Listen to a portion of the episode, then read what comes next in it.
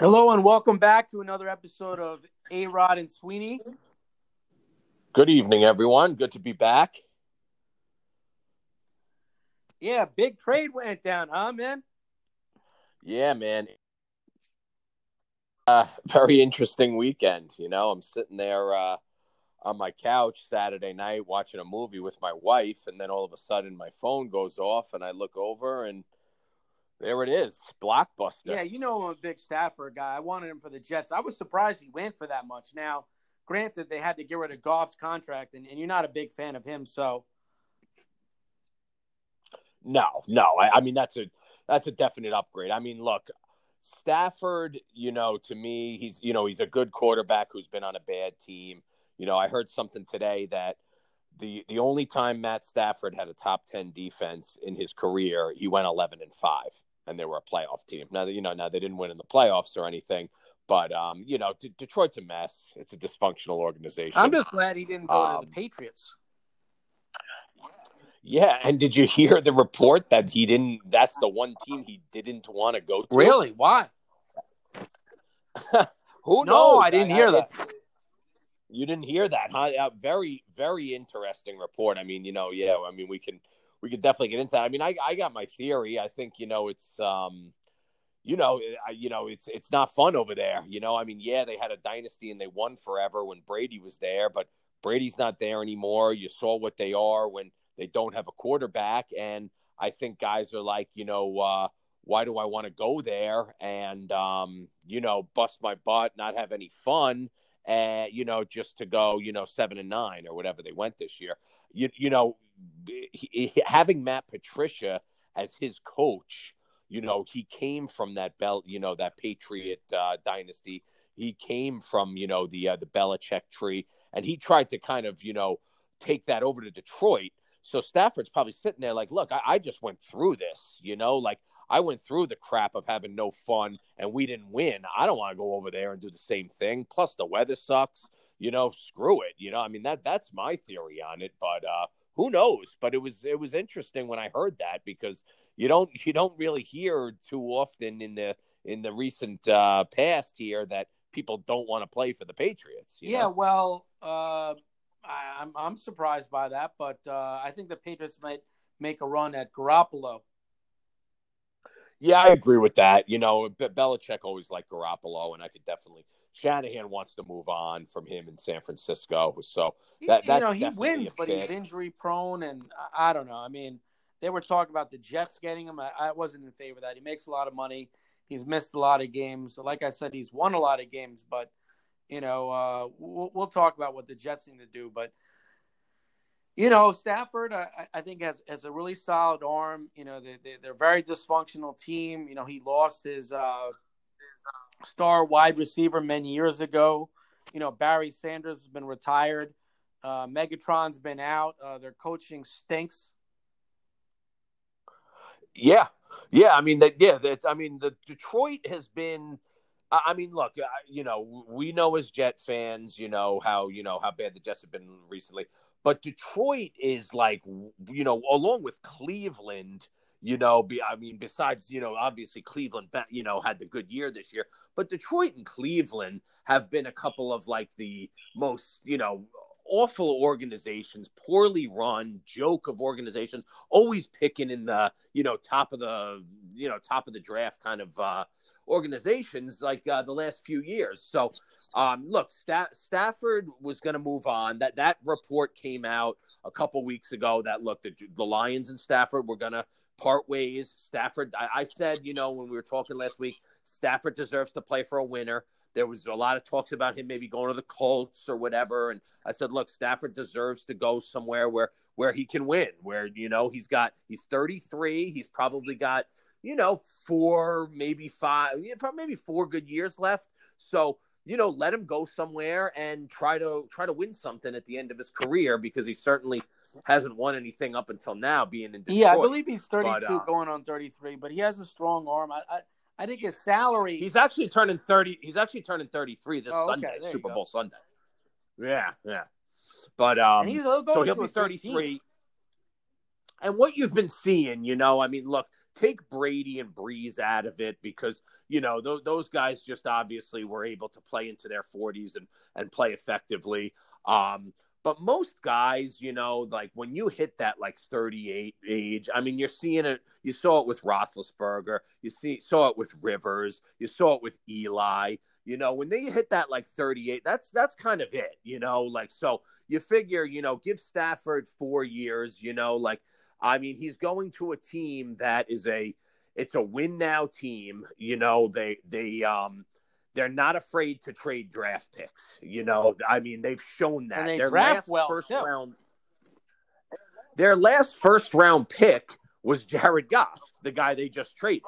He was their last first round pick. I mean, they've they've they traded a you know traded the first round the, following year to go up to get Goff. Then they traded a first round pick for Brandin Cooks. Then they traded a couple first round picks for Jalen Ramsey. And now they just made this trade, giving up two more first round picks. I mean, they're going to go like seven years without a first round pick. And, and look, and that's their style. You know, they're win now. They got uh, they got a really good defense, maybe the best defense in the league. They definitely have the best defensive player in the league in Aaron Donald. And then you know we just saw Jalen Ramsey might be the best corner in the league as well. Now you got you know Cam Akers coming on as a running back. You got a couple good receivers there in Woods and Kupp. You know Andrew Whitworth anchoring the line. I mean this team they're going for it they're a win now team the, the thing that um, worries me a little bit about them is I, I heard something today like all most of their cap is tied up in like those six guys i just mentioned so you know they're not going to have a lot of depth and a lot of stuff behind them so you know if they get a key injury or two that you know that they're not going to be able to overcome that Yeah, very true. Yeah, but I mean, look, I mean, let's look at the trade. You know, again, I mean, you mentioned the trade when we first started because what I'm hearing is a lot of people are trying to compare this to what the Jets will have to give up for Watson if they do indeed, you know, decide to make that move. I don't look at it as to apples to apples. This is an apples to oranges thing because, like you mentioned, they took on a really bad contract in Jared Goff. I heard a report today that they got offered the Carolina Panthers offered them the number eight Yes. overall pick in this draft for Matthew Stafford. So that would have given them seven and eight, you know, two back to back picks in the top 10. Um, and, you know, obviously they went with the Rams deal. But, um, you know, you see what other teams were, you know, other teams were kind of like, okay, you know, I could, you know, I'll give up a first rounder for him, you know, like, but, but that's probably about it, you know? And, um, the reason why they got the two first rounders from from the Rams is because because of the Goff contract. Number one, obviously, because they they're taking on a terrible contract. Um, I, I'm not a Jared Goff guy, like you said in the beginning. You're right. I'm I'm not a Goff guy. Um, I think they, this is a big upgrade for the Rams. I'm not even sure how long Goff will be the starter for Detroit. I mean, I, you know, like who knows? They could use that seven pick on a quarterback if they like somebody, and they that quarterback could be starting. Who knows? You know, by by week five, week eight. You know, and um, and then and Jared Goff never really you know gets it going. Or they could take an approach where they try to build the team, let Goff you know be a stopgap for a year, and then maybe they go after. I'm surprised they didn't another take year. So. that eighth pick and you know start over again. You know, Yeah, it's interesting because you know uh, the other thing about the Rams trade is the Rams didn't have a first round pick to give this year, like we talked about before. They gave that to Jacksonville for Jalen Ramsey, you know, a couple years ago. So, um, so now you know they had to give him two firsts because you know you're not you. They can only give him a third in this year's draft, so they get a third in this year's draft, and then a first in next year's and a first in the following years.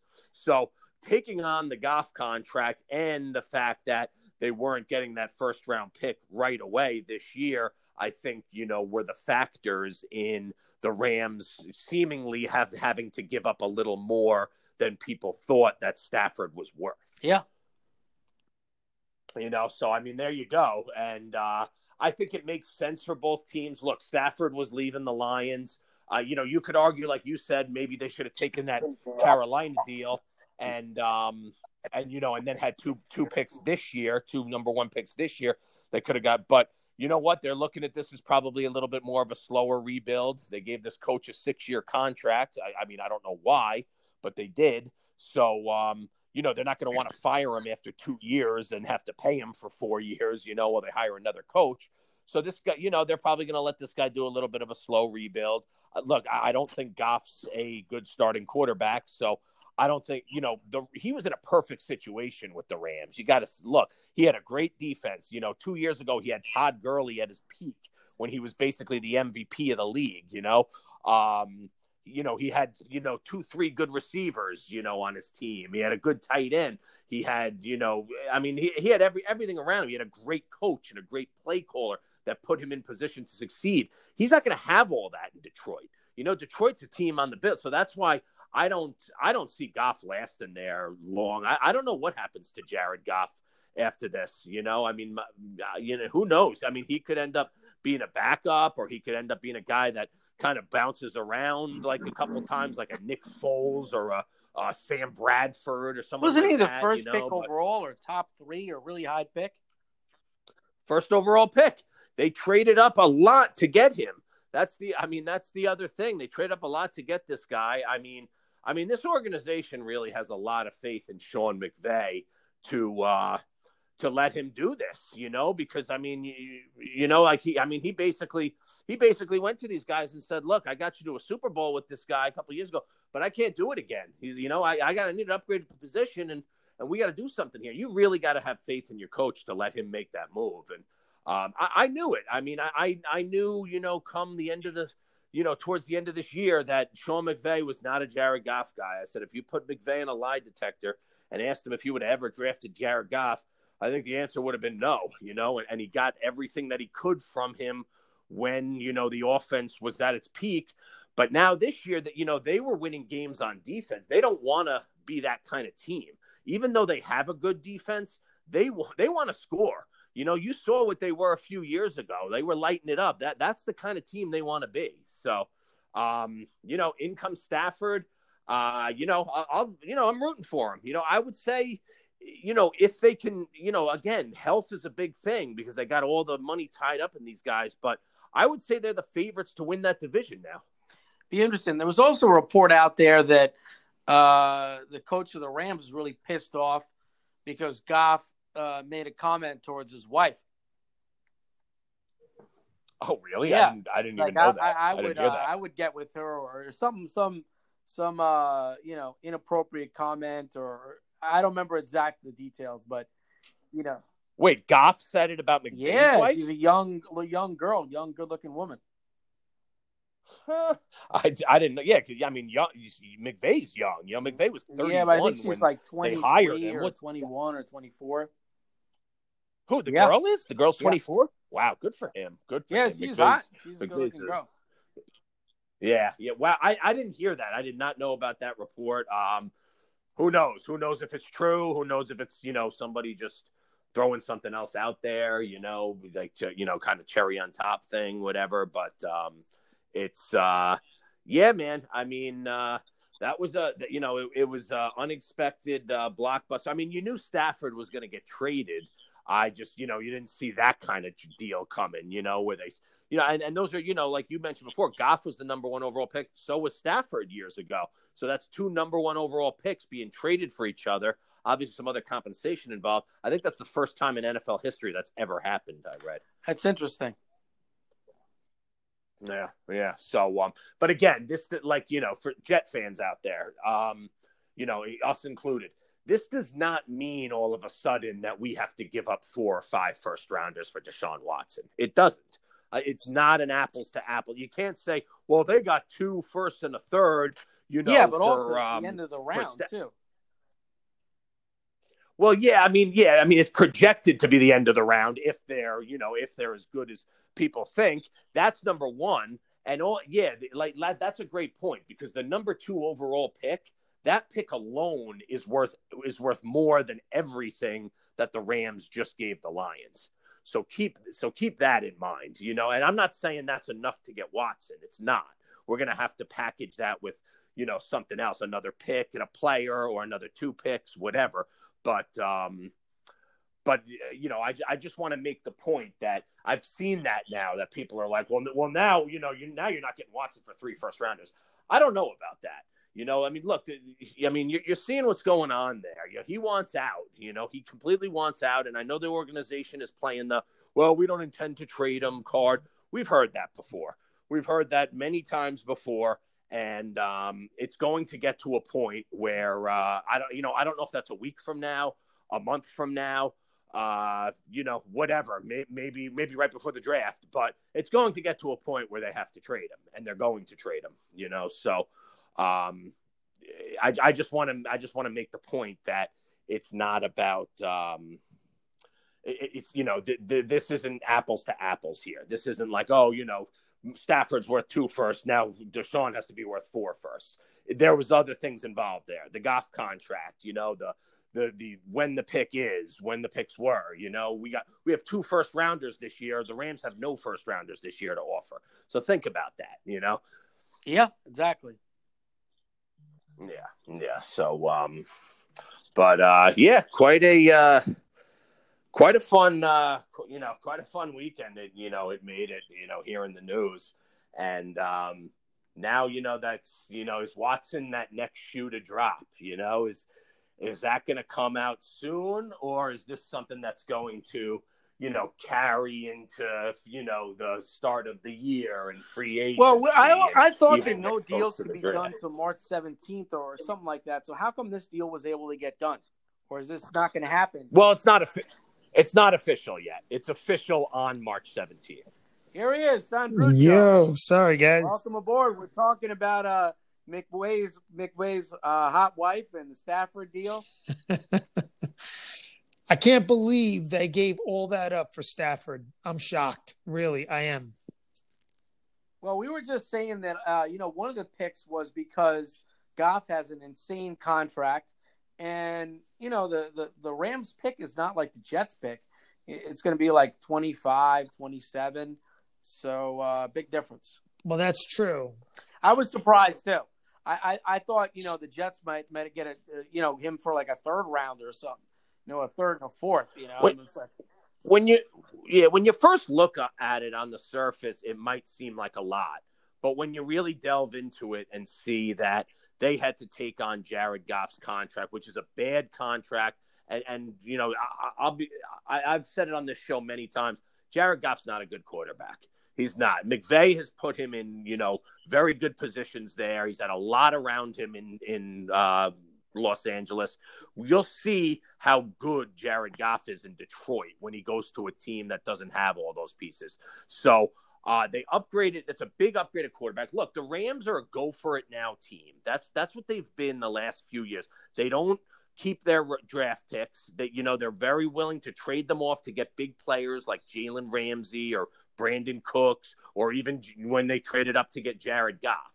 So that's the kind of organization they are. They are. They're trying to win now, and um, yeah, they gave up two first rounders, but they're not, you know, first rounders this year. And they got rid of that. They got rid of that Goff contract. It's for them. It's the first round picks aren't a big thing to them. Like A Rod said too, they're expecting to pick between twenty five and thirty. You know that that's. uh that you know they they want to be a playoff team. They want to be a Super Bowl team. You know, they're not looking like, oh, we're giving up. Yeah, it, it, looks like that. I mean, I could see Stafford being sort of the missing piece with that. They, I remember watching the Super Bowl, and Goff was missing these passes downfield. Like there was something about the way he saw the field. His he, he was only looking at what was down below and underneath, and and I don't know if it was by design by the Patriots, but he wasn't he was missing a lot of guys that were like wide open 20 yards down the field. And i think that um, you know a guy like stafford pro- won't miss those won't miss those throws. He'll, he'll be able to read that on defenses. I, he's got a very good arm. Yeah. Yeah he's absolutely. stafford's Goff. a big big upgrade to Goff. Like like you know me and me and alex have said you know that um we you know we feel Stafford's a top ten quarterback. You know, I think I think you know uh, A Rod, you might even had him in your top five coming yeah, into really this year like, when, when we. You know, yeah, when we did our quarterback rankings before the, the, season, and I think he makes the guys around there better. And he was dealt a bad bad hand. And the fact that Megatron, one of the best wide receivers I've ever seen, retired how long ago? Yeah, I know. I hear you. And then look, after you uh, after you get past those like elite like five or six guys, I think Stafford He's comes definitely into top the 10. after that.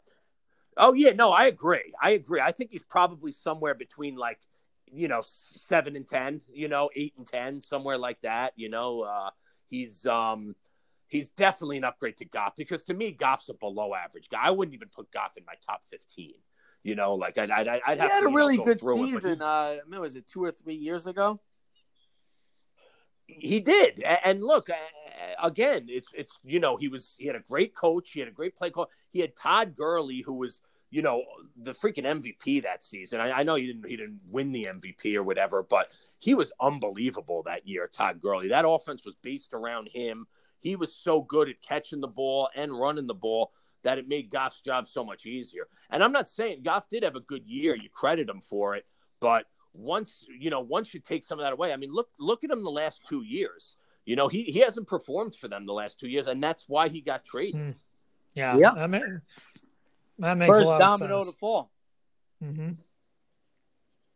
Yeah, I mean, you know, this year they were, you know, they won whatever they won their eleven games. They they won that with their defense. You know, they they were uh the, the games they lost was like you know they were scoring like nine points and you know twelve points. You know, like he he probably McVay looked at this roster and said, "Look, I got everything cooking here except for the quarterback. He's holding me back.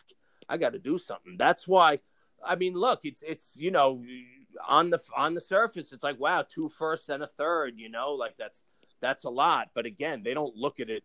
They don't look at the draft picks the same way as these other teams do. You know, they, they've been they've proved that they're willing to move on from these draft picks to get guys who are going to help them win Absolutely. And it's the first big domino. What will be the next trade that's going to happen? I don't think the Watson trade is going to happen anytime soon. It it could it could carry you know it, it could because uh, Houston's going to get while, railed you for tra- trading um, this guy. So they better get a haul. and you you got to think you know that the GM and coach are probably talking to each other saying you know clinging on to that very last hope that maybe we can get this guy in the room and change his mind and get him to you know see that you know this new leadership has a plan and we want him to be the center of it. That, that i don't i don't think it's salvageable. I think he's gone. I think it's going to get to a point where yeah where they where they do trade him. But you know being that the coaches knew the gm is new they could be having these talks. They're probably in no rush to trade him you know unless they get like unless someone calls right now and offers them you know four first rounders then they're probably not going. And i don't think anyone's going to start there you know? Like i think i think teams are going to try to um try to play this out a little bit because you know number one they know wants watson wants out. And um and you know and num- number two you know you don't really know how many how many teams are involved. I, you know that that's why it's really tricky. It's really tricky for the jets because you know i don't want this guy to end up in miami it, it's it's really not going to be good for us if he if he ends up in miami you got allen with mcdermott and now watson with flores and then Belichick, you know, you got to figure he's going to figure something out at some point. I mean, that that puts us at a pretty, you know, uh, bad disadvantage uh, when it comes to the quarterback position. If That would be pretty bad if he was if he if he wound yeah, up in because the they're a better team than us. They're a much better team than us, and a much. Uh, now I wouldn't say a much better coach, but a more established coach.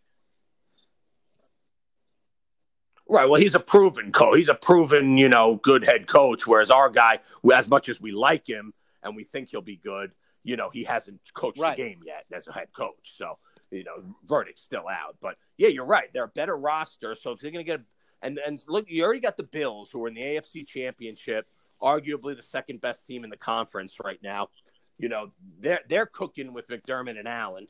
And they didn't lose their coordinators like we thought Yeah. they would. Daboll's going to be back. Frazier will be back you know so uh so they're they're cooking they're going to be back and that that's why i'm saying like you know if i'm not saying that the jets have to offer something stupid you know but it, it's really it's not going to be good if he goes to miami like like look if he ends up getting traded to the niners big deal. or you know somewhere you know, yeah, make the, the Redskins or I, I don't know, just you know, throw a couple different to the Bears or something like that, then all right, I'm going to be pissed that we didn't get him, but it's not going to be the same as if he gets traded. Well, I mean, to the Dolphins, you know, the you know, or, we're or going the see those Patriots, guys God maybe once in the regular season or in the Super Bowl, which is you know light years away from us.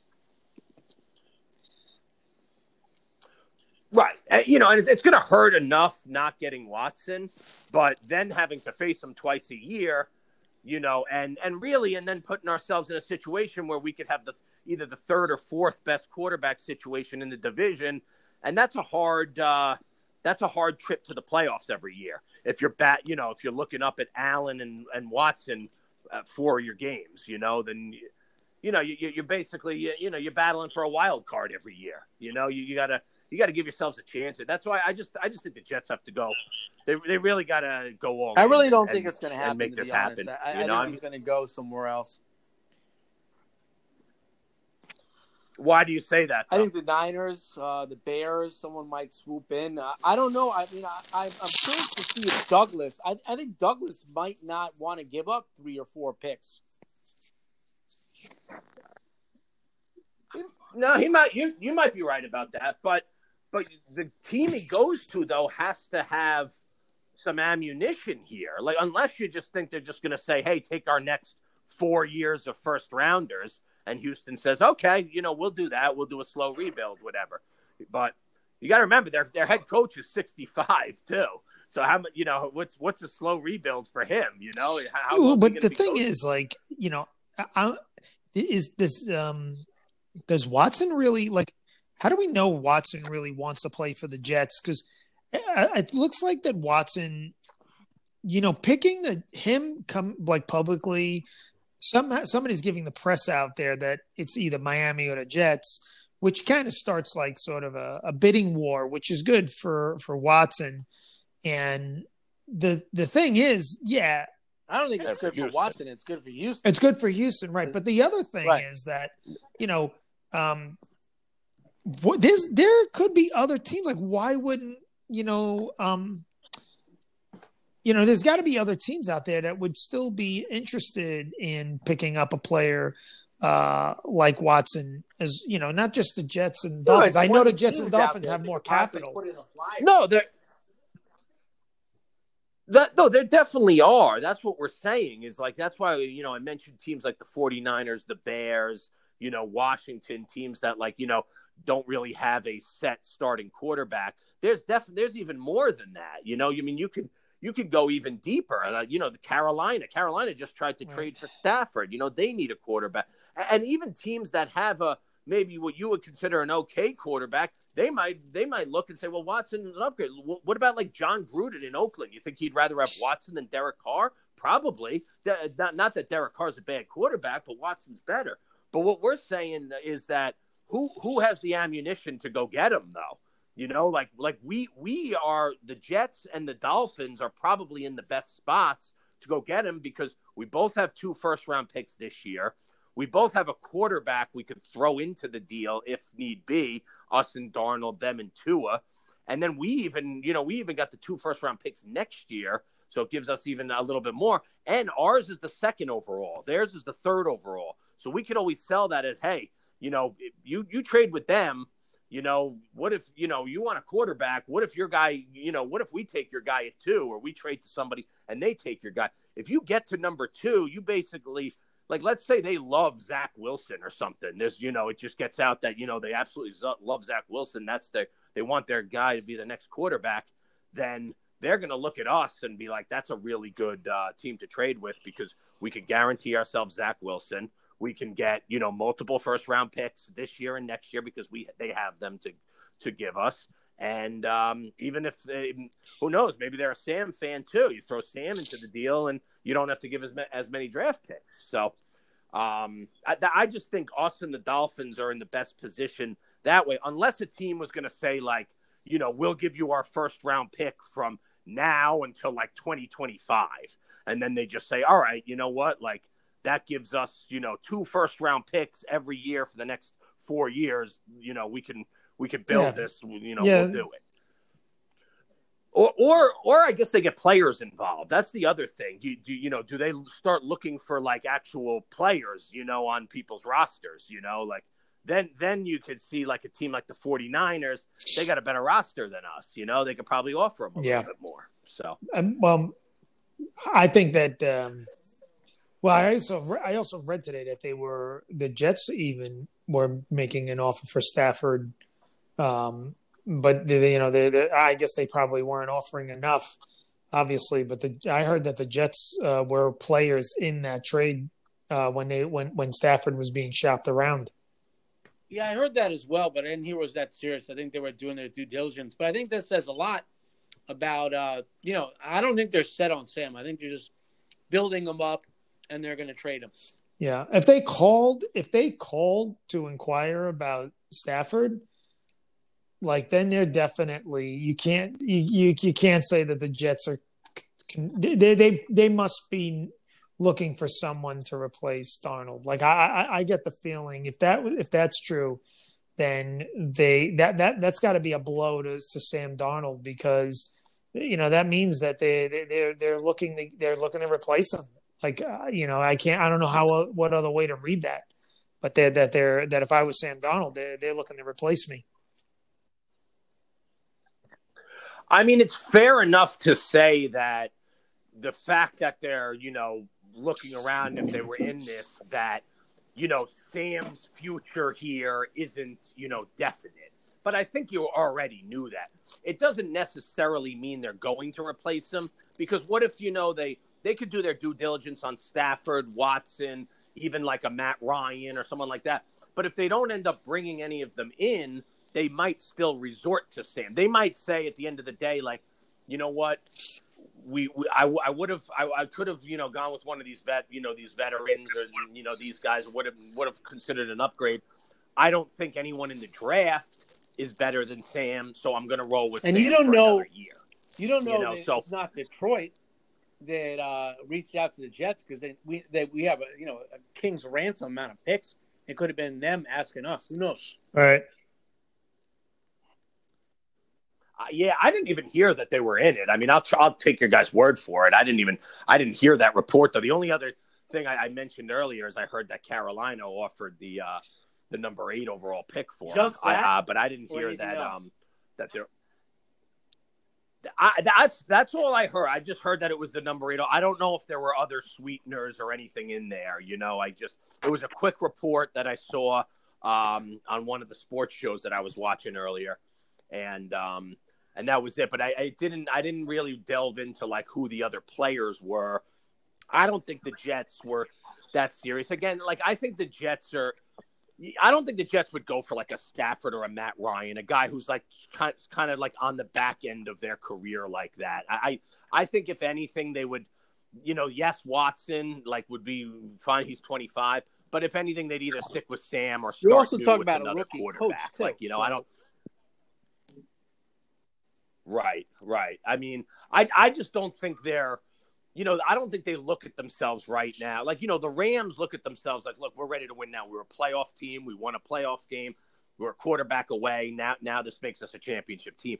I don't think, you know, Matt Stafford makes the Jets a championship team. I don't think anybody looks at that. You know, like, yeah, you could say, all right, you could bring Stafford in and and then use the draft picks to build around him and everything. But then by the time these draft picks are really like you know they they mold you know they develop him and they're ready to go stafford's going to be at the end you know? Stafford's really only got you know, like we said maybe four good years left. Well you also so, got to think uh, you this, know I, I, I, don't think how many games do you think move. the jets going to win? You know w- without knowing everything what six seven games next year? You think they're really going to win nine or ten games? It's too early to really say. I mean i mean yeah at, at this rate it, it, would you know to say nine or ten you know where you getting that from but but the roster's not even done. You don't know what they're going to do in free agency yet. You don't know what they're going to do in the draft yet. Like you, you really got to let it. You got you can't really start predicting records right now. I mean, the, the only what I'm saying though is like you know when you get a quarterback in his 30s like that in his mid 30s, you know you you kind of have to be a little closer to winning. Yeah. well, it, you know, I'm also hearing that there's a lot of people who were inquiring about Sam Darnold. Um, uh, from I heard the Colts. I would like to see him go to the. Yeah, I heard that the too. Colts. Get him to the Saints. That would be cool. The Colts, Washington, the Panthers, and um, the 49ers have all been, um, you know, uh, putting, you know, pu- I don't want to finding out. to the Colts with Frank Reich and the fact that we traded three picks and uh, a, a future Pro Bowler. Yeah, can you I don't- imagine? I don't care- I don't care where he goes. Picks to get I don't Sam care. Darnold, and then he winds up on the Colts with the picks that they used, and that, and then they become like a Super Bowl team. That would really, really sting. Hey, if they want to give us a first rounder for him, then he can then he can go to the Colts. I, I'm I'm not uh, I don't agree with that at all. I don't care where he goes. I'm not sitting here like you know this isn't Deshaun Watson that we have here. Like, oh, be careful where you trade him. So, you know, trade him to whoever's going to give you the best offer. If the Colts is the best offer, then give him to the Colts. Who cares about that trade three years ago? It was a different GM. It was it's ancient history. It doesn't matter anymore. It's done. So I, I'm I, I happen to disagree. I say whatever you can get for Sam, the best you can get for him, take it. If that's the route you're going to go, if you're going to you know go the Watson route or you know sign another quarterback or draft a rookie, and and and you decided that you're trading Sam. Just take the best offer. You know, it doesn't have to be to an NFC team. It doesn't have to be to a team that you made a previous trade with. I, Another guy in the market the way I there, which I don't think the Jets should make a run at, is uh, J.J. Watt or uh, Julius uh, Julio, uh, or uh, you know the guy. Uh, he's escaped my name. The, I think Thomas over on the Saints. Those are all old guys, you know, make a lot of money. Yeah, no, I'm- I'm not interested in any of those guys. Uh, I mean, I don't, I don't know how old Michael. How old is Michael Thomas? I don't think. But they're in Thomas salary cap old. hell. That's where I mean- I mean, I- trading him. Yeah, I mean, I could, I, I could get on board with Michael Thomas. Julio Jones, not, not at this point. Julio's, uh, Julio's definitely at the end of it. That's why the Falcons got an interesting thing going on there because they got Matt Ryan and Julio at the very end of their career, uh, like a new coach. Is, is this guy going to want to just start over, or is he going to want to try to run it back with these guys, which, which hasn't really worked in the last few years. Ever since they lost that Super Bowl, it's kind of been a mess of a team. Yeah, you know, There's going to be a lot of movement, you know. Uh, yeah, I, yeah, but I don't. I don't want. When- I, I don't want Julio Jones. I don't want can sign JJ a free Watt. agent, and when are they going to announce what the cap is going to be? Because it's not going to be uh, what people want it to be. I'll tell you that. well, if the Jets wanted J.J. Watt, they'd have to trade for him. He's not a free agent, and uh, Yeah, I, I, I- I wouldn't I- give I up don't see that anything for him. I No, me neither. too. Me neither. I, I have heard that he kind of he kind of wants out brother. though. Like I mean, I mean, who who does who Yeah. doesn't want out of Houston right now, right? But um, I, I have I have heard that he wants out. You know, he wants to play for a contender. He's at the end of his career. Kind of wants to you know go to one of those teams that's a little closer, and you know, so he could be in the playoffs and maybe make a run, uh, make a Super Bowl run. But um, Yeah, Yeah, between yeah, the Houston we'll see. Rockets and uh, and the Texans, I, I don't know what's going on over there with with Houston. Yeah, yeah, it's a tough, uh, it's tough to be a Houston sports fan right now. You know, like uh, we we know all about uh, it being, you know, being that, uh, you know, it being tough to be a fan because we, you know, we're all Jet fans here. You know, we've gone through our uh, our share of misery, but but yeah, I mean, Houston's a freaking dumpster fire right now, man. I, that's that's why I just don't see them working this out with Watson. I think it's I think it's over and look, I mean, uh, you know, I know the first, you know, A Rod, you say you don't, you don't think it's going to happen. I think that's your your Jet fan talking that you just don't see. Well, I, I you know, also, I good don't things happening for the up and- and Jets. be disappointed. To be honest, here's what I would like. Yeah, Right, one of these three, and one of them's not going to happen. I would have liked Stafford, uh, Wilson, or Watson. No, not Wilson. Russell What am I talking- Wilson? Watson. Yeah. You said Stafford, Wilson, or Watson. No, no. What am I Did you saying? No, the guy, Did you have a uh, third? the, the kid from BYU. Oh, Zach Okay. Wilson. I got you, Zach Wilson. So you would Okay. take any one of those Okay. two young guys, Um, at, or one of those draft picks, or you would want the Deshaun Watson. So it's either one of those two guys or the Deshaun Watson. So you want a new quarterback, is what you're saying, right, A Rod? No, no, he's saying he's saying he, he'd take Wilson. I'm I don't think he likes Fields Fields. fan, not a number It's- two. I, mean, I, I, I just I have question marks about him. I think he's inconsistent. I, I think he throws a good long ball. Uh, he runs around a little too much. You know, Sweeney and I talked about this that you know he he was uh, sliding head first or didn't slide. That's why he got hurt. Uh, I would say fourth would would be uh, Darnold. You know, staying with him. I, I don't want one of those guys like Mac Jones or Trask or Krabs, Do whatever you, his name what do you think about that? Everyone's talking like they're supposed that, that they think trading Quinnen Williams is a possibility. I doubt it. What? I hope not. I, I mean, I could see Houston try asking for him if it gets to that. I, I would really rather not give him up. It's um, it's hard to say. Like, I mean, if you know, if it means us getting Watson, I, I'd rather part with the draft picks. I don't, I don't want to give up Quinnen Williams. I, I think he's a star. I really do. I think he's great against the pass and the run. Yeah. It's hard to find at that position. And they'll do even better with Um, Saleh. And then it- you know we get a D end or we get a you know a real linebacker and like Jadon or you know Mosley comes back. I agree. I think I think he's going to thrive under under you know a defensive coach like Saleh, and um, I think yeah he's going to put more be- better players around. We our defensive line's a little underrated. I, I've said that before. Yeah, I like we Shepherd. players I on like the line. uh, He's that- Myers. You know, obviously Q Williams. Yeah, even uh, Fatukasi, you know, like, and they all kind of play a role. Like Franklin Myers, you know, is is good at pressuring the quarterback. Fatukasi's great against the run. Q can do both. Shepherd can do a little of both. So it's like you know they all kind of complement each other well. And um, you add you add a really good edge rusher in there to go with Q. I mean, you could have a serious pass rush where where now like you know our young corners, you know, it gives them it, it makes it easier for them, you know, it makes it easier for them to develop when we're getting constant pressure on the quarterback. They don't have to cover for as long. You know, it looks like we might have something in Bryce Hall, you know, Bless Austin, Javelin Guidry. still verdict still out, but got a little something there. Bringing a guy like Richard Sherman, a veteran in the room.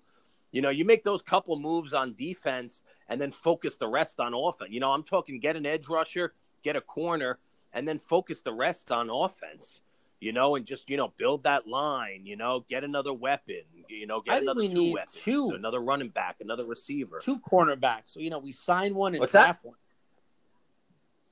I don't think Bless. yeah, Austin's I'd like to good. see that too. I mean, look, he's. I mean, he's not that good. Look, he's a Right. sixth round pick out of Rutgers, you know. But I, I think you know we've gotten, we've gotten a little more out of him, you know, especially that first year than you would have thought. And like I said, if you get a pass rush, all of a sudden those corners they're not covering for as long. It starts to be a little bit of a different ball game for them. I'm not saying we want to go in as Bless Austin as like our one of our definite starters. I'm saying, you know, yeah, bring in bring in a veteran, draft a rookie, have Bryce Hall as a starter, have Bless Austin as like your, you know, your Well, this guy, you know, I mean. Saleh is, you know, his specialty was, you know, uh, with that 49er defense, they they had that. I don't think their whole front line was all number one draft picks, if I remember correctly. That when when he was coaching in San Francisco, like everyone on that on that defensive line was a number one draft pick. But so he had he had top, you know, he, he had a lot of you know top talent there. So I don't know if he's got tho- that kind of pool to work with, but I'm hoping he's got some kind of defensive plan for this team. Like I think with the talent they have, what they can get in free agency, you got um, some guys coming back who didn't play this year, and then uh, you know maybe drafting and coaching. Like they should be a, a, a top 15 defense. Like they should be. Now, I'm not saying they have to be in the top five or seven, but they should be somewhere floating between the top, you know, 17. Like if they're if they're below 15, if they're like a 20th ranked defense this year, that's going to be a big disappointment because they, it's not like you know it's not like they're starting off rebuilding the entire defense. They have guys that that are talented enough on that on that defense that could that they should be in the middle of the they should be in the middle of the pack with you know their defense. So Like if if I don't see that this year, I'll be really disappointed. But you know, go, going back to like saying like uh, you know, is can I, am really curious to know is this guy Kinsella and their coach, um, the alpha the OC, can these guys you know put it together with a a real like can they bring that talent together like first of all they got to figure out the quarterback situation i don't know what really is going on but i'm getting all signs that Darnold, they, I don't think they, I think they're looking to move in a different direction. So, so what is that going to be? Are these guys going to draft a guy, or are they going to go all in on on Watson? Like, we're, you know, we, hopefully we're going to know that answer like in the next three or four weeks.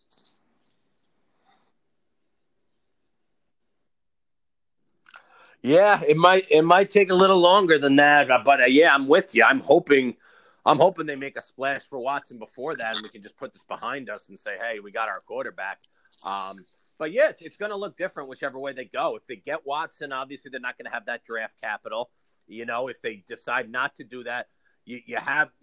Here's the thing with that number two pick: if they decide that see i'm a little torn because even though you know it's, it's been so much inconsistency from sam I don't know these rookies. It's not like we're getting Trevor Lawrence. So I don't know this kid Wilson. I don't know how much better Wilson's going to be than Sam. I'm almost more inclined to want to keep that number two pick so I could trade it and get more picks and then just roll with Sam for another year.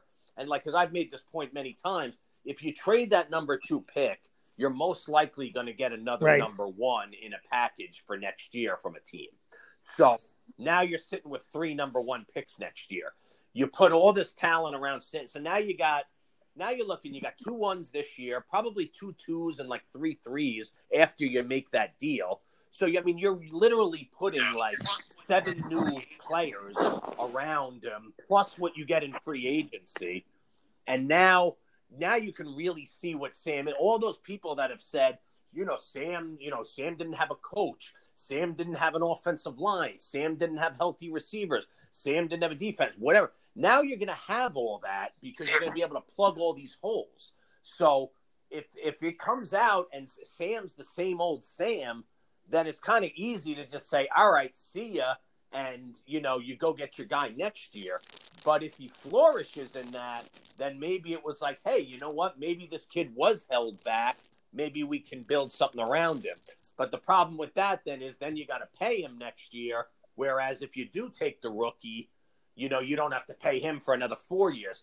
So it's really it, it's a tough it's a tough way to go. You know, it's it's a tough. Yeah. That's why we said, hey, Douglas has a tough decision to make this offseason. As soon as they won those two games, really the really the one game is all. I see. I don't it made know. Joe like, I wonder job if, a lot harder. You know, Douglas is he's like like he's got a reputation for being a really good scout and you know the draft is his thing.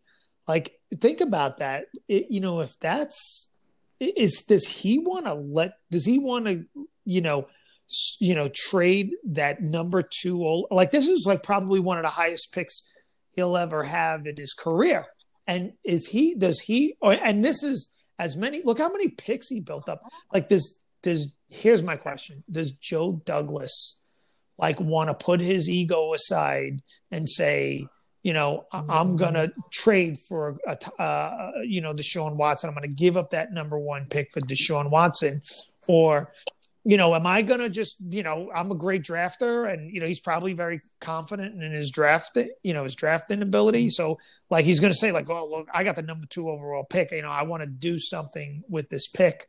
So that's a, that I'm, I'm really like, I'm thinking, I'm leaning more that Douglas is probably not, is probably saying to himself, there's no way I'm giving up that number two overall pick unless it was something like, yeah, you want I'll I'll I'll give you the, the number two overall pick and another draft pick for Deshaun Watson. I could see Douglas doing that. But because Douglas has got the background of being a high, you know, a drafter, like he loves to draft, he's and he's got a team of scouts. Like I don't, I don't see him giving up all of that capital for Deshaun Watson, especially the number two overall pick. I, But Sandra, Sanders, let me ask let me ask you this then. If if what you're saying is true and Douglas feels that, you know, the draft is my thing, you know, like I'll I'll hit in the draft, then don't you think he thinks that he can hit in the second, third, fourth round? Don't you think that he he he can look and say, you know what? I can give up a couple, you know, first rounders here, get my quarterback, and I'm a good enough drafter that I'll find talent in the second, third, fourth, fifth round. Well, if you, yeah, if you if you put it that way, that like that's definitely that a good point. Like, um, you know, he could just he, you know, that would be definitely something he could say. Like, you know, I'm good enough to find uh, just as good a. T- I could find I could find second and third round talent in the fourth and the fifth round. You know, like I could I could find I could find that number one pick with a number with my exactly. my second pick overall. Exactly. Uh, my, my my second round draft pick. Right. Like my my early my early second rounder right. will be better than half of the first rounders that go. You know, right. he could have that kind of kind of attitude with it. Um so like, you know, there is there is that that way too. And, and again, and I'll repeat, like you know, uh, like I did last show. Um, th- what the first round picks this year are they really as valuable as most years with what's going on in the world, with what went on with college football this year, the opt outs, and no combine? Are these first round picks as valuable as say first yeah. round picks two years ago or two years from now? That's a question you got to ask yourself. That he might say, you know what? as good as I am, I don't freaking know what's going on. These kids didn't play last year, you know. I'm a little confused too. I can get a I can get a freaking made star here. I don't know, man. The more and more I talk about it, it just seems so obvious that you, that you should really offer these picks for.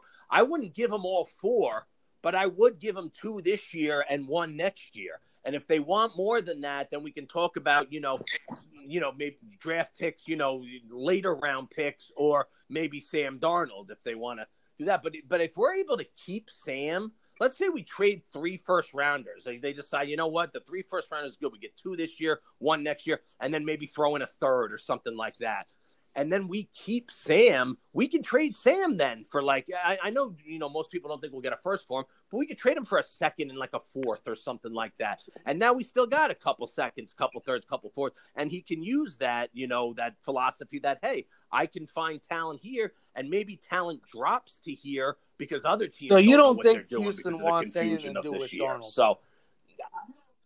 No. I, I don't know that. I really don't know that. But but what I'm saying is because they might see if I'm Houston, I'm like this. Like I'm either like that number two pick. You know, I'm either gonna take I'm gonna take my quarterback there if I really like somebody. If I don't like someone in the draft, I could say, hey, you know what? Let's get Sam and the number two pick. You know, let's say you know they ask for you know three number ones and Sam or something in the trade. So then to them they could say, look, we'll roll with Sam for this year. He's cheap for this year. Uh, we'll take the number two pick. We'll trade it, just like I'm saying the Jets should. We'll trade it to get even more picks. We'll build those picks around Darnold. Now we got two first rounders next year as well, plus the later first rounder here.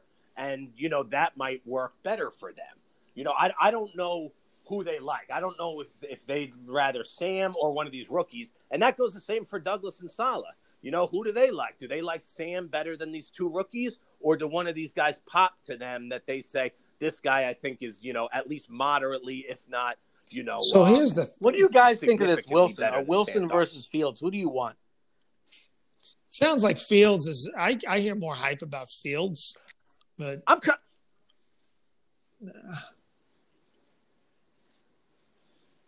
Hey Rod, I'm kind of with you with Wilson. And look, I gotta I gotta be honest here. I, I don't know these kids super well. Like I, am not the guy that should be grading these these college quarterbacks. Like I wanted Lawrence. I think Lawrence is a is a no brainer. You know, um, but after that, you know, Fields. You know, I, I saw him a couple times this year. Sometimes he was good. Sometimes he wasn't. I get the same impression you do that I, he seems a little small for the NFL. Um, I didn't like the fact when he, you know, he didn't slide that he's got to learn. He's got to slide you know, I, I just I don't want to end up getting a guy in here that's you know that's missing you know four to six games a year, or like you, you know you're worried about running all over the place like that. I just I, I don't want that to be my quarterback. And the, more I read about Wilson, I read like you know he's he's he, he's got a real like a play a knack a playmaking knack to him. You know he can really make plays. He's got a really good arm, and um and he's just got a um he's got like a good way of reading defenses. You know, so it so all of it all of those you know points are are solid points. It, it's just a matter of look at the competition he played. You know, that's what most people are going to say is like, how do you know if this is going to translate to the next level? Because half the time he's playing, you know, uh, and he's got a rocket on there comparing him to whoever. They're I comparing went, him to Holmes, so I'm just taking a shot uh. Mayfield, you know, that's good company there. You know, if when you think about it, if you're Houston, Houston's looking at it this way: if they can make a trade with the Jets or the Dolphins to get either the two or the third pick, you know, that means that they're they're, uh, they're going to get a quarterback. They're going to get either Fields or whoever's available. At like if they get the Dolphins pick, if let's say they trade with the Dolphins, so they know at number three they're getting they're drafting a quarterback at number three, no matter what. They'll, they'll there's three quarterbacks that'll that'll be available in the draft at least. And if they get number two, if they get the second pick, so I think that they it makes sense for Houston to trade either with the Jets or the Dolphins because that will almost guarantee them the chance to draft a quarterback high in the first in in the first round. And I think what they're trying to do is seeing like, well, what else can we get besides that? Not You know, that the, that high first round draft pick from these teams. So I, I guess they're trying to see what can they get more from either the Jets or the Dolphins um, to you know like supplemental picks because no matter what they're going to have an opportunity at either Justin Fields or Zach Wilson if they trade with the Jets and the Dolphins. They, they they're going to have they'll have a chance at both of them, and they're probably going through a full rebuild right now. I, I'm I would assume that they're going to just break the whole thing down and just going to gut it. They're going to gut it and start all over again. So. But that's also assuming that they like both guys, you know. So like, like you know, if they're like if they like both guys, then they could say, all right, there's not a big difference between two and three, you know, because even if Fields goes two, we'll get Wilson at three. But if they're really partial to one of those guys over the other, then it re- it makes more sense for them to trade with the Jets because they're not guaranteeing themselves getting that guy at three if they don't. So it really depends on how they feel, and then it, they might feel where, hey, I don't like either of those guys. I'm going to use that pick to you know trade back with a team who wants them, build up my picks, and maybe take your quarterback off your roster, like I said. And both the Dolphins and Jets, Dolphins could give you Tua, the Jets could give you Sam. So you know, then it's like, hey, who who, do you like better, Tua or Sam? Who do you like better, Wilson or Fields? It kind of becomes a game like that for the Texans, you know, if if they want to go one of those routes. So I, that's that's why I, it, it keeps making sense that the Jets and the Dolphins have them have the best uh, best um, offers to give them. You know, um, unless, like I said, a team comes out and gives them like like you know if like San Francisco come I'm not saying they would do this but San Francisco comes out and says I'll give you you know our next three first rounders and Nick Bosa or something like that right. you know and and they're just like oh well we got to do this but so you know so that that's why you know a team could get involved that has a good roster in trading players you know I I don't know I don't know how many you know players San Francisco would want to would want to trade away for him, but that you know they do have a lot Ford, of good players. A lot defense. of good players that Saleh um, develop. Wouldn't that be something that we, he develops these? Yeah, they got the, the, uh, that, uh, they drafted San Fran is able to get Watson, and we're not. Well, that's the whole thing, man. I mean, that's what good teams do, and, and that's why it's not all about first round picks. I get it. The first round sexy. It's you know the first night. You always want to you know have those picks, and you get the fifth year option. But good teams, you know, they hit in the second, third, fourth, fifth round, and they develop these guys. And then in three years, you know, you got a guy you picked in the fifth round who's starting for you, who's earning himself a second contract. That that's what it's about here, and and that and that's what you can start doing now if you're the Jets because you have a competent GM and a competent coaching staff, and that that's why I just think you know what, like we got you know Douglas did a great job in the Jamal Adams trade. He got more than anybody thought he would have got for Jamal Adams. You know what? Now we got a chance to turn that, you know, into Deshaun Watson, make that part of the Deshaun Watson trade. Where when when they're writing Joe Douglas's legacy years from now, they say, you know what? He got there. The first thing he did was get two first rounders for a strong safety, and he turned around the next year and packaged that with another pick to get you know the third best quarterback in the league, and then the Jets went on to win. I mean, that was a haul. I mean, the guy know? needs uh, that's one or two surgeries. What, I, don't know. He was a pain in the neck. Uh, always, I, I, didn't like it from the first time I heard him on the radio. He was bashing everyone and and crying and, and complaining. I'm just like, shut up, man. Jamal Adams. Who's that? Oh, oh yeah, yeah, dude, he had to go. I mean, it got owner, to a point where, coach, like, I, mean, like, shut up. And that, but it was amazing. It's like he's, you know, he's sitting there forcing his way out, telling everybody he doesn't want to play there, doesn't want to play there. And what does Douglas do? He gets two firsts, yeah, a third, and a freaking player for him. I mean, he just he just got what the freaking uh, what the Lions yeah. got for their franchise quarterback. I mean, and we didn't take on a bad contract either with it. I mean that I mean that was crazy. I mean that that was a great trade. That's what gives me so much faith in Douglas. That you know what I, I don't think he's going to screw this up. I think he's got a tough decision to make. But if he decides that you know what Zach Wilson's the guy and he's better, then I'll then I'll go with it. It's it's probably not my move, but if that's what he decides and says I'm going to take Wilson and we're going to build around him, then you know what I'm for it. And if he decides you know what I'm going to keep Sam for another year, and I'm going to build. You know, I, well, he got a we'll good deal for him, but he's got to make too, good picks you know, too. But absolutely, you got to hit. And then look, I mean, even guys who are good at drafting miss. You know, like I, I mean, you can you can look at the teams that you consider good drafting teams, like Steelers. the Ravens and the Saints and whoever else, and, and you could you could pick out you could pick out misses. You know, like they don't always hit, but they hit more often than not, and that and that's what you want to be. You know, but that but that's why again, you know, draft picks, man.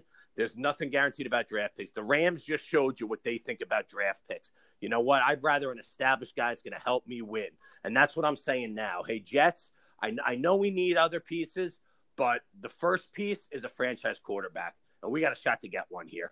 Go get them, and then we worry about the rest. Douglas well, will fill in those holes with other picks and and free agents. Yeah. Don't forget. And then, and I, I was reading today somewhere they got some good free agents out there. Here. There's a big uh, Oklahoma offensive lineman. Uh, he's a, he's a, he could be the guard or a center. I think he was a center, and he didn't give up. He didn't give up a sack for like like you know like a couple of years or whatever it is. Forgot how many starts he had. It might be. It might be. Is that, is that He's just a big Humphrey? guy. He's like is that who that is? So like 300 and something pounder. I, th- I think he played for Oklahoma. And, um, uh, okay. I think, I think he might, I think it might be Creed Humphrey because yeah, he's projected to be like a, a late, later first. round. Yeah. Like so that, that, that, that would be for like our 20. Like if, if there's a lot of good linemen out there. This this draft is good with linemen. and It's deep with linemen. So that's why I'm saying like you could still get good linemen in the second round. You know, like if we end up, you know, if we if we end up trading our first, like you could still get a good lineman in the second round. You know, you could still get a good yeah. wide receiver in the yeah. third round. He, they just like I just he was he he played center, so I thought that it would be perfect for the Jets to get like um you know a big center. Like if they have that position shored up for you know for a long time that would be really good for them you know like look the uh, like yeah. I like that. I like that. And imagine they sign like Scherff and they got Becton Scherff and Humphrey, three first rounders anchoring your left side. You move McGovern to right guard. Yeah, and then, and that's then the thing. Like, if right you if they and, do that, like if, if he could really put together a great pass blocking and run blocking offensive line, like that means you don't, you know, you you could you could get any you can get your quarterback can be a guy who might have a couple of little weaknesses, like he might not be as mobile as uh, as you know, like a uh, you know Lamar Jackson. You know what I mean? Like he could he might not have he might not need Um, you know, he might have if you, you give a quarterback a lot of time to stand in the pocket and you give him a tough running game with the for the play action pass, like when you got an offensive line that could do that, it could turn an average. Like I think like Jimmy Garoppolo is, you know, he's good when he plays on a good team when the when the parts are around them and he's stuff like Deshaun Watson he's the kind of quarterback that makes other guys good. Like he's got the ability to make plays. I think a Garoppolo is the kind of guy like if you give him the protection and you give him a run game, he could, you know, he'll he could win games for you. Like he could have, you know, a good game. So yeah. One one hundred percent agree. And same thing about exactly. Jared Goff. Jared Goff and Jimmy Garoppolo are almost the same. Think guy. about um, Jimmy's Jimmy's probably think a little also better, about like um, the, you know Drew B, Drew Brees. He's got a he's got a quick release, so he avoids a lot of stuff, but he's not mobile at all. You got to put a solid line around him, and you got to give him wide receivers who know how to run really really good routes you know, and then you add in a good running game, and then Drew Brees is what he is. But you put Drew Brees on a on a team with a with a garbage offensive line, he's going to have a terrible season. You know, he's he's, he's not going to. Yeah, well, most most guys, yeah, most guys are going to struggle with that. I mean, that's what makes Watson so special. Is like he plays behind a crap old line, right. and he's still, you know, putting up top five numbers. You know, like that. That's what makes those guys. Most guys are going to need no line. I mean, look, even like Peyton Manning and Tom Brady, they needed O lines because they're not mobile enough. Like a guy like Pat Mahomes or Aaron Rodgers, you can, you know, you if your line, one of your linemen goes out, they can, mm-hmm. you know, they can improvise because they can move around or whatever. And same with like Watson, like we said. But but yeah, these pocket passers, man, like you've got to surround them with a line. And even the ones who aren't pocket passers, like if you don't have a line, you got to get. You got, look at Andrew Luck. I mean, Andrew Luck was Andrew Luck was mobile. You could perfect Andrew example. Luck could move, you know, but they got him killed. They ended his there, career. They ended his know? career. Yeah, they got him killed back there. Now he's he retired what ten years before he should have because of that. And I'll tell you right now, if Andrew Luck was in the yes, league right now, really yes. he they ruined his career. That like, guy, that I thought Andrew Luck. Uh, he had he had the ability to probably have his own records and be be you know he probably could have won a couple of Super Bowls.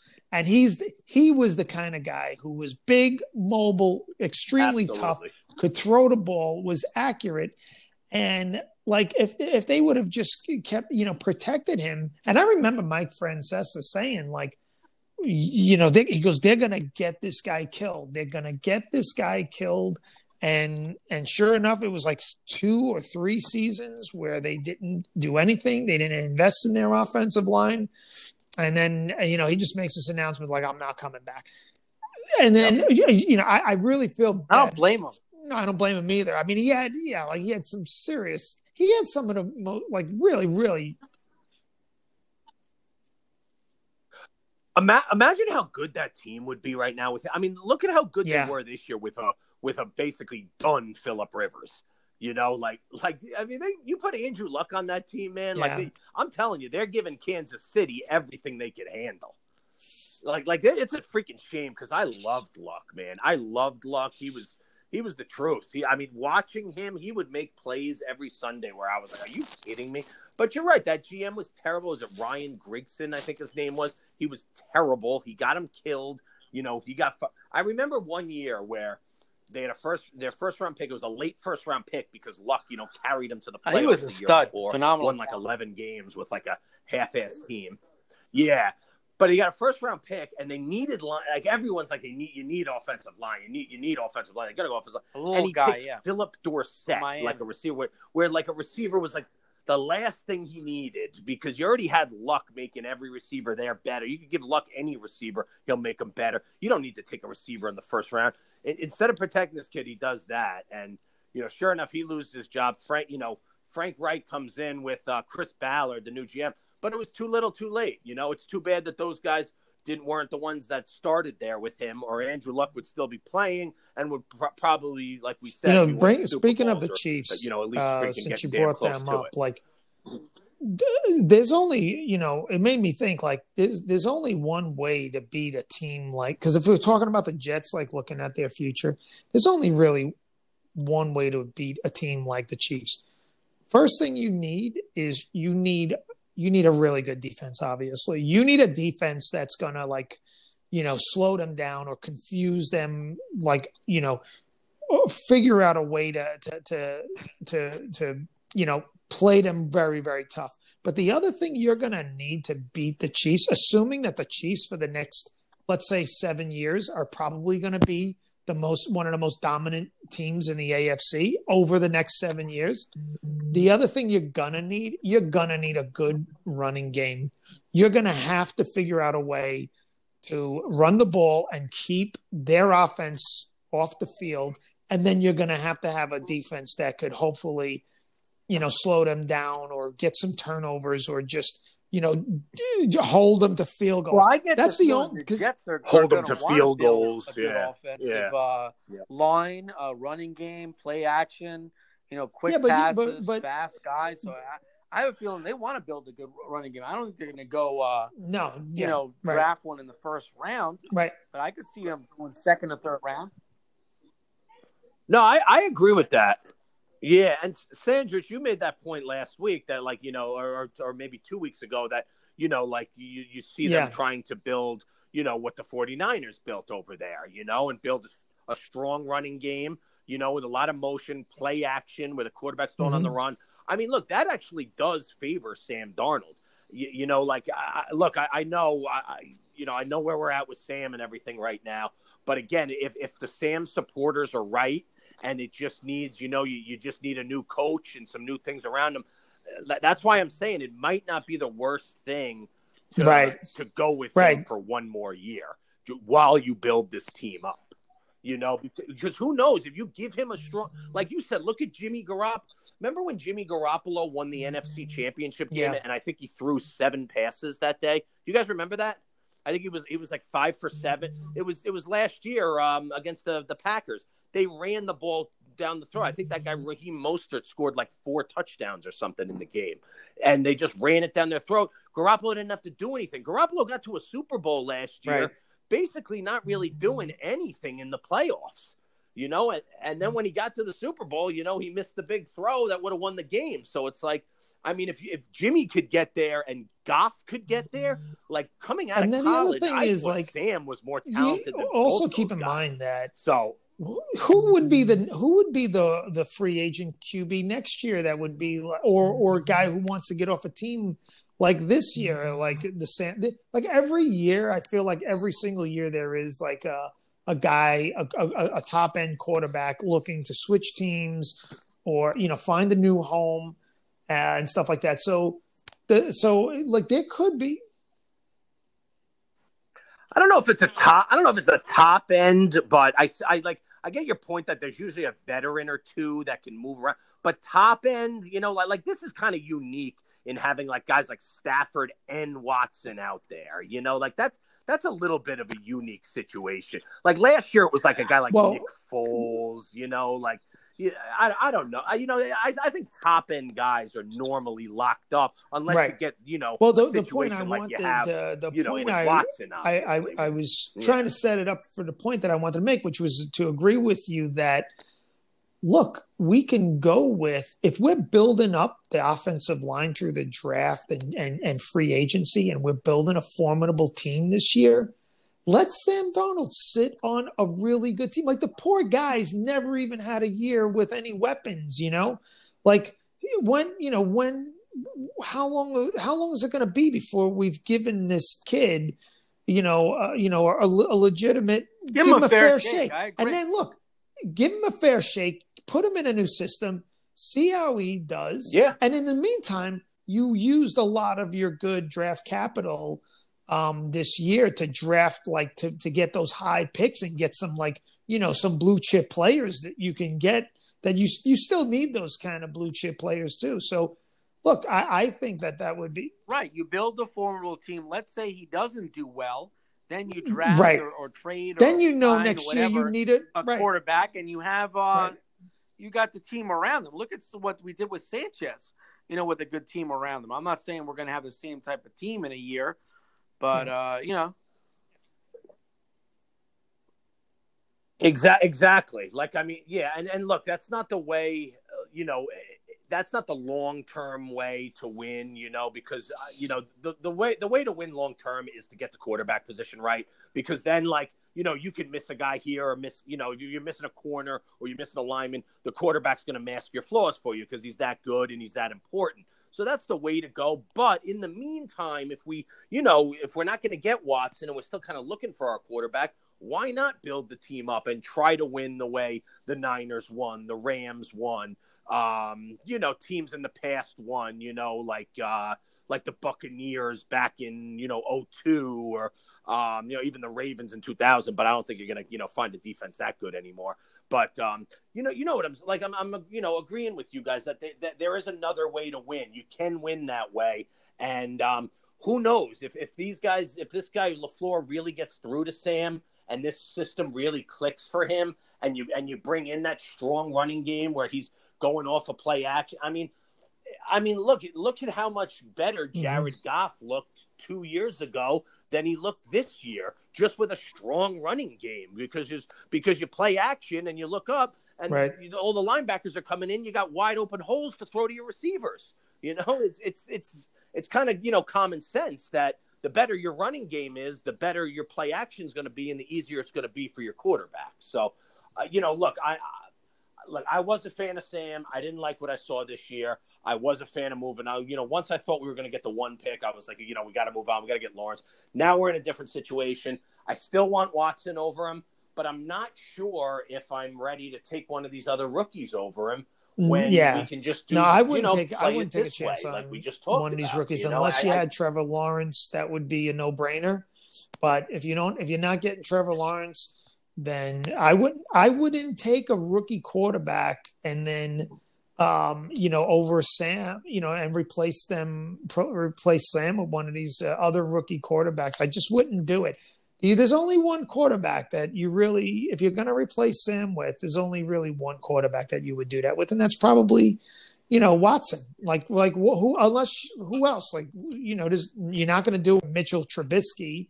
You're not going to do it with anybody. It's like it's no. Nope. I don't. Jimmy Garoppolo, no. my dear. You know, yeah, you're not going to no, really uh, do with Matt, Matt, Matt Ryan, unless, no. You know, no, the, no, but here's another scenario: like the Jet, no, if the Jets wanted to, that, they could just the if Jets, they did trade Sam Darnold because they wanted to get rid of him and they liked one of these other quarterbacks, they could draft a quarterback uh, the, with the number two overall pick, and then you could pick up a guy like Matt Ryan, put that kid on the bench, and let someone like a Matt Ryan start your season, and then you know put a, a, a makes too much money. You bring him in to start and stay there for a year or two. I, I don't think that uh, Ryan is a stopgap. I think he wants to win. I don't think the Jets are a good fit for him. Yeah, no, I don't. I don't think. I don't think so either. The Jets are still like in a way they're in that in between zone.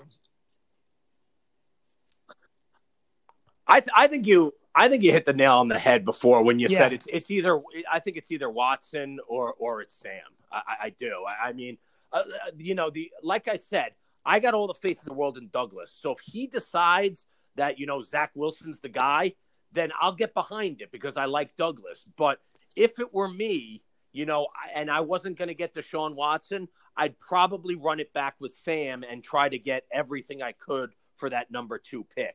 And then I got, like I said, I mean, I got freaking draft picks galore and free agent money galore. You're gonna have you're gonna have freaking It's gonna 10 hard to 12 gel. new starters on this team. You know, with It's with take a all the- while to gel. Yeah. what's that? I'm not. I mean, I, yeah, gotta I mean, I'm not in like, I mean, hopefully you have a regular training Trevor camp Lawrence. this year. Uh, you know, I need to, and we all need to watch more film on, on Fields and Lawrence. I, I'm not a big fan of this guy. What's his name? Trey Lance, who I don't think even played last year. So I mean, uh, he's raw. Yeah, have you actually watched? Like, how much have you? Like, I'm, I'm asking you guys this honestly because I have I haven't seen a lot of these guys. Have you actually watched a lot of these guys? Have you watched a lot of Trey Lance or Kyle? I saw a couple games Mac of all those guys. or even Zach I Wilson wasn't and. Justin Fields. You did? Uh, you, you I- watched? you know, you this watched year that the Jets of, were of so bad guys? that I, I, was I like scouting watched any of them. quarterbacks. I was watching a lot of Lawrence, uh, some games of Fields. I watched a lot of YouTube clips of Zach Wilson. I, I can't tell you, I, I don't even know what channel he's on. Um, but I saw Mac Jones. Wasn't impressed just because, you know, like I said the last couple times, those wide receivers are are wide open, and he's a statue. Uh, Trask, the game I saw him, he was horrible. Lance, I haven't seen.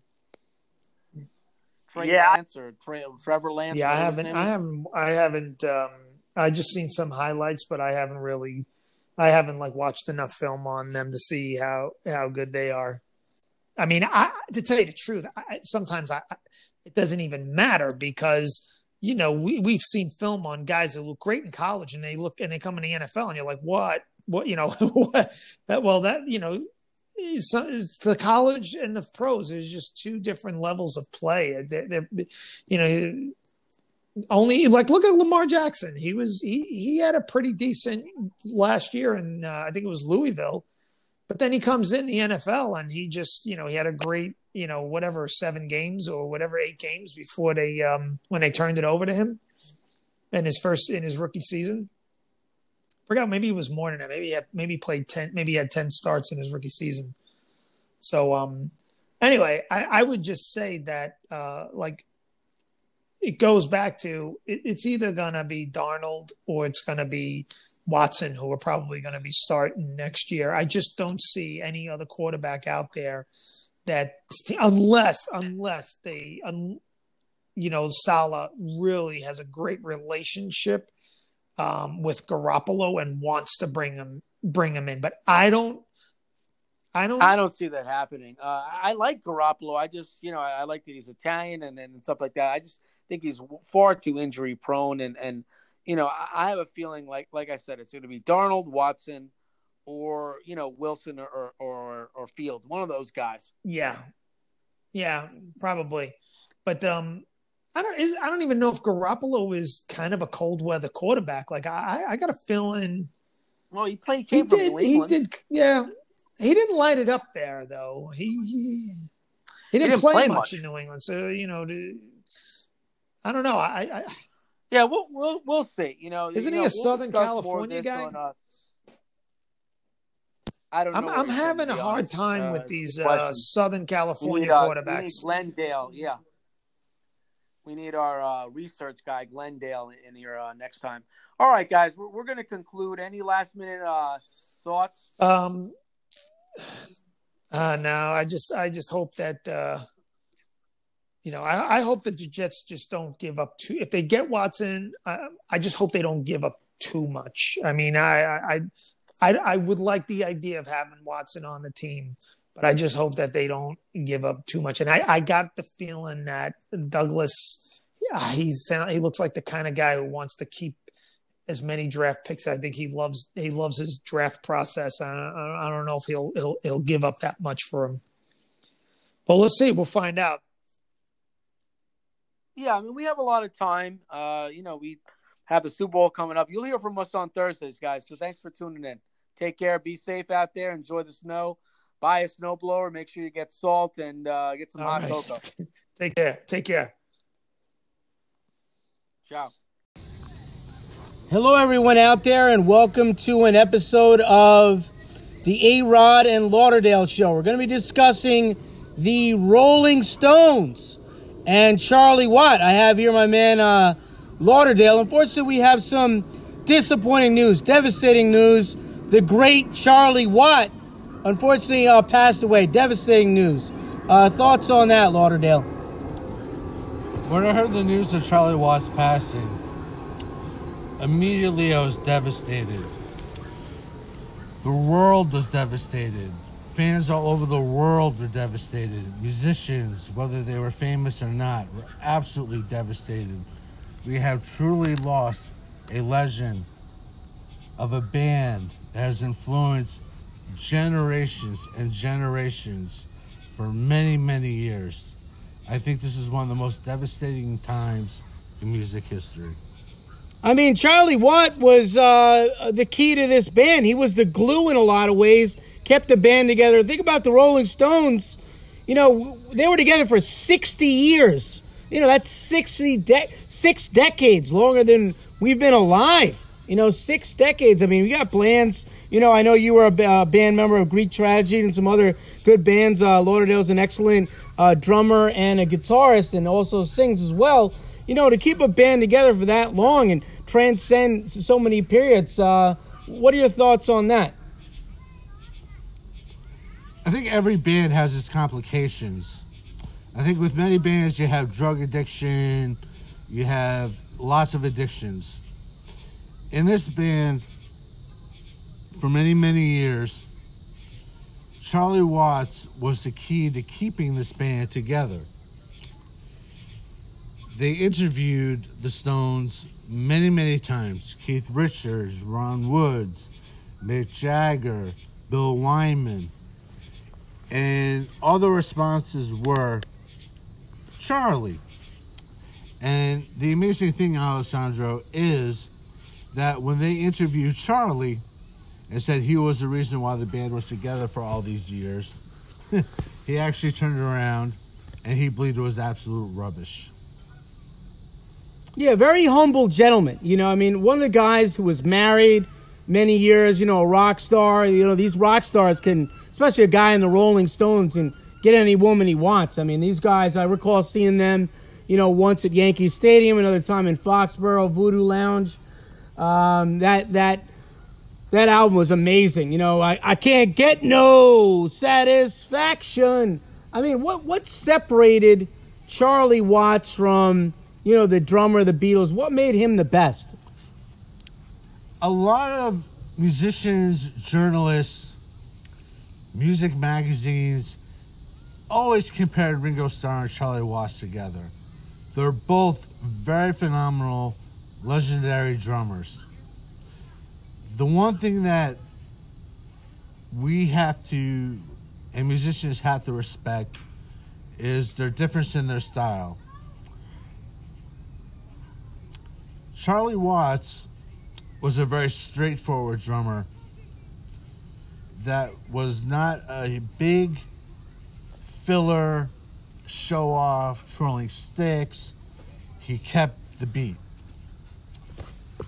And a lot of drummers out there, as they know, the problem is is one, two, three, four, cymbal crash, one, two, three, four, fill the uniqueness of Charlie Watts is, is that he would go one, two, three, four, one, two, three, four, and keep that steady, which is essential for all drummers. You know what's what's devastating? I, I can't imagine what Mick Jagger, Keith Richards, the rest of the band is going. I mean, you're, you're going through. You're, you're talking about family for them. I mean, the Rolling Stones meant so much to the world. You know, I mean, I, I remember recall seeing other bands, you know, really good bands, you know, Guns N' Roses, a lot of other bands have stayed, Def Leppard have stayed together. But this is a band that had a very unique sound. And uh, what's your favorite album from the Rolling Stones? to actually be truthful with you, uh, Alessandro, um, I think they had very, very many phenomenal albums. Uh, to be honest with you, I would have to say probably my favorite and the world's all-time favorite was the greatest hits album, Hot Rocks Volume One. Yes, that was that was awesome. It, it was really truly amazing.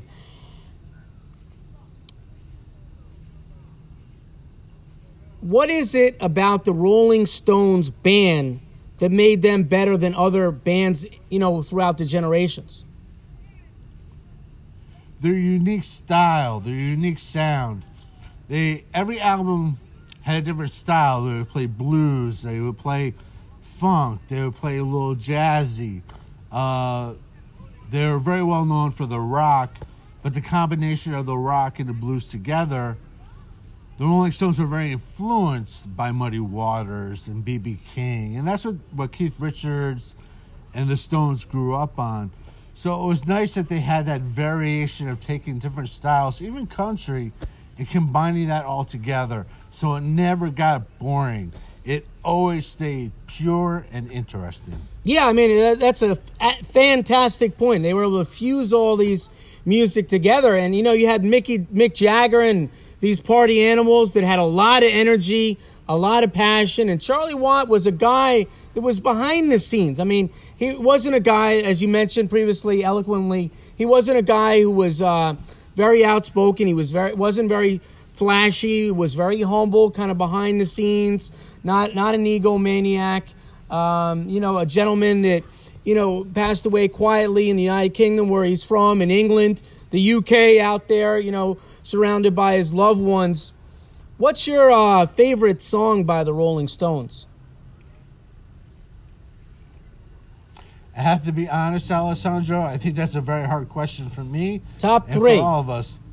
I would have to say top three. Sitting on a Fence off the Flowers album. I think Ruby Tuesday, which is a world known song. And She's a Rainbow off the Satanic Majesty Request album. I hear you. Yeah, the Rolling Stones is a band, and, and for those of you, I'm sure you guys know it, they originated in England, and Mick Jagger is an unbelievable guy. I mean, he, here's a guy that that uh, is actually his own agent, studied economics. Uh, a good friend of mine, Silverman, is always raving about him, met him in person, and the energy of that band. I mean, this is not a band that you know was a one-hit wonder. You know, they're, I mean, not to put down any other bands because we had a lot of good bands that we we grew up listening to, whether it was uh, Nirvana, Guns N' Roses, Led Zeppelin, or you know someone who they they just keep reinventing the wheel. You know, and that's what I really admire about them through the out the years, just blending in jazz music, funk, the energy. You know, I you know world famous, going on tours in in South America, everywhere. You know, and that electricity. I, I can recall seeing them one of the concerts out in uh, Boston and you know we didn't have great seats at the time. We were in nosebleeds, and uh, Mick Jagger just came in, came out through the uh, through the floor, and and just you know we thought the concert was over, and he just like everyone was going insane, pumped up, a lot of energy, and, and just electric, you know, irreplaceable Charlie Watts. What do you think is going to be the future of this band without their drummer, their lead man? There's been interviews with the band on uh, in in music journals, in magazines, also online on many many music music industry. They've had interviews with the band. There is no future without Charlie Watts, in my opinion. I don't see a future without Charlie Watts. Do I see solo efforts with band members in the Rolling Stones? Absolute good possibility. The Stones were actually rehearsing together to do a tour for 2021. Charlie Watts started not feeling so good and missed a few rehearsals. And then unfortunately, we had the loss of Charlie Watts. Yeah, he's irreplaceable. I mean, if they do want at one point, you know, I don't think a musician ever really retires. Maybe he's not. They're not going to go on tour. You know, they do hire another. You know, with with respect to Charlie Watt, obviously, if they get another drummer in there um, to so-called replace him, although he's irreplaceable, you know, that's the the magical part of this band because if you look at the bands throughout the years you know, they break up. They break up whether it's um, the Guns N' Roses, they're they're uh, they're guys. They broke up. You know, um, Pearl Jam. They, they, go to other bands. Aerosmith um, stayed together for many years, and and you know that, that's just a part of the band. And they end up forming other bands and, and doing. Some of them did great things at another band. You know, and and keeping a band together and, and, and really hitting up on that and being on the top of the charts for so many years. And, and, you know, as I previously mentioned, you know, people think of Mick Jagger and the band as being, you know, just rock stars and party animals, but they're actually very bright people. I mean, how did he, um, you know, growing up listening to him, how did he influence you in playing the drums to till this day? You know, from when you were young until now, how did Charlie Watt influence you? starting playing drums at the age of seven, I listened to the Stones a couple years prior to that. Charlie Watts is very influential, and I think was very influential to any drummer in their right mind. He's very good for a beginner, for your timekeeping. And if I may, I, I like to get to where you were talking about musicians being replaceable. The interesting thing, Alessandro, is, is that the truth is, is, is that any musician can be replaced. But there are those musicians that are so unique that they can't be replaced. Charlie Watts had a style, an aura that will never be replaced. A presence. A presence in the band. It will never, no matter who they hire or they have another drummer, it's not going to feel the same. And I think that it will be on that stage for them very emotional. It will bring back memories of Charlie Watts, and they're going to wish that he was there. Oh yeah, show. Yeah, oh yeah, and, and then there's there's going to be a tribute. You know, we're, we're actually, you know, we put this together. Uh, not only being, you know, a fanboy and someone of that, it's just you know, to dedicate our respect for for for someone who transcended music as we know today. And you know, we're going to be talking about this band for the next 20, 30 years, eternity, because people are still listening to. People that weren't even born yet will still be listening to Charlie Watt and the Stones. Period. What are your thoughts about the younger generation listening to music that may not be, you know, produced in 2021? On that statement, a lot of discussion on music in the industry today. Music is all technology, it's all pre recorded, it's all triggered. There are a lot of parents out there that are introducing to their children the Stones and great classic rock bands. I think the Stones are very quick to be very catchy. I think they're very admire- admirable. Yeah, I mean, the, music industry, as you know it, there are a lot of really good musicians out there. They don't get enough credit. It's a really tough industry, and it's a really solid point that their parents are influence you. So let's say you're, you're growing up, you're listening to the Stones, your father, your mother, your brother, sister, whomever to the Stones, you automatically pick that up. So, you know, there are a lot of people out there that, you know, maybe 10, 15, 20 years old, you know, younger generation that aren't picking it up, you know, on a cassette player or a CD player. You know, we have MP3s, you have so many different sources of music. You can listen to it on uh, Spotify, you know, and, and just have music, uh, YouTube, whatever it is.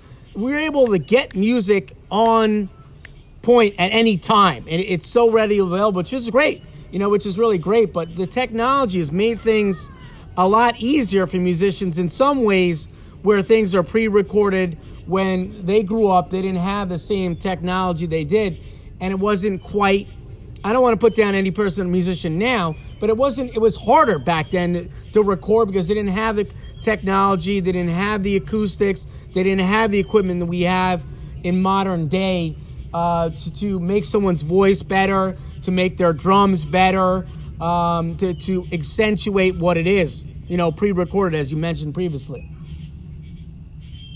The nice thing about it, back in the day, compared to the technology that we're talking about now, it was pure.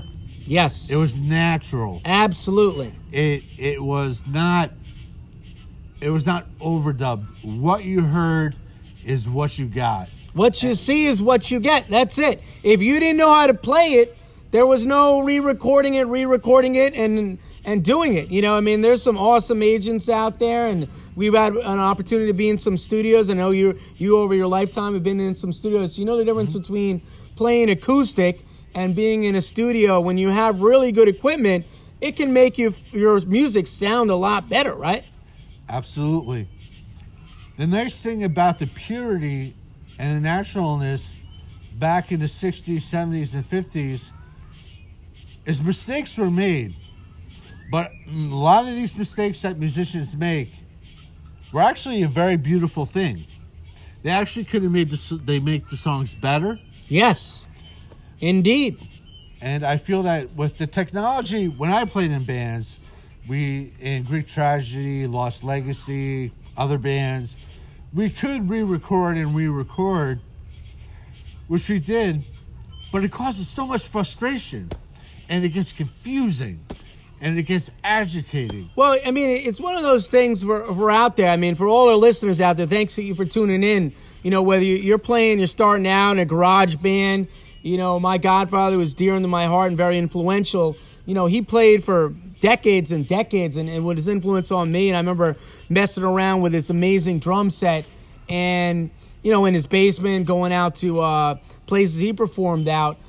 You know, and, and I, I, give you guys a lot of credit. You know, I, am a novice. I'm obviously not, you know, on, on this stage, but it's a lot of fun and it's really therapeutic listening to music. And, um, you know, so many eras here, you know, Woodstock and, um, and now and, and how this band has, has been able to, uh, to keep going and going. The Rolling Stones have never put on a dull show. I absolutely think, Alessandro, you would agree with this. Every show they put in 100%. I saw them on the Steel Wheels Tour in 1989, which was absolutely one of the greatest shows I've ever seen. That was the last tour that the bass player Bill Wyman actually played on. And speaking of Charlie Watts, there wasn't a lot of photography of him on the screen, but I listened. He was sharp. He was on time. Which is hard. Which is hard. I mean, drummers, you know, you're a rock star. You know, I mean, I, I remember uh, listening to the radio station uh, recently, and they're saying, oh, you know, Guns N' Roses, Axl Rose, he's going to show up when he wants. And a lot of musicians will do that. I mean, being punctual in a band, you, you know, as being a band member, you get there, you know, the drummer's an hour late, you know, he's having some issues, he's, uh, you know, he's partying out too late, or the, the band, it's hard to keep a band together. And these guys, they brought it every day. They brought the energy, they brought the passion, they were 100%, you know, and I, I recall seeing them. It was electric, the energy behind it. And, you know, playing there, what? I mean, how old are these guys? 60, 70, some odd years old, and they still got it. Absolutely. What I think really kept them together is that they were really family orientated. They were so close as brothers and family. That's what keeps the band together. Yes. Being a family, the Stones had that knowledge of being a family, being responsible for themselves, being responsible for each other. Exactly. Caring being, about each being other. respectful of each other, not Absolutely. being overly jealous. I mean, things happen in a band. You know, you you're attracted to somebody else's girlfriend, maybe somebody else's wife, and you know, rock stars they're, they're very good with women. So I mean, these guys had a lot of respect for each other and, and, and that brotherhood, that family sense together, which is rare and doesn't happen in bands. You know, it's very, very rare that, that that's a really solid point that, that you brought up. And, uh, you know, feel free, guys, um, to keep on listening to us. You know, we're going to be going over other bands in the future, but we want to take some time today to really take a moment and uh, take a moment of silence, just, you know, for, for Charlie Watt.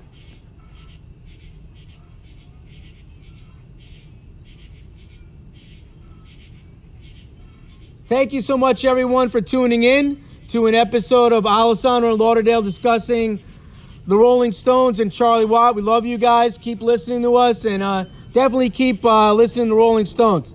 Take care.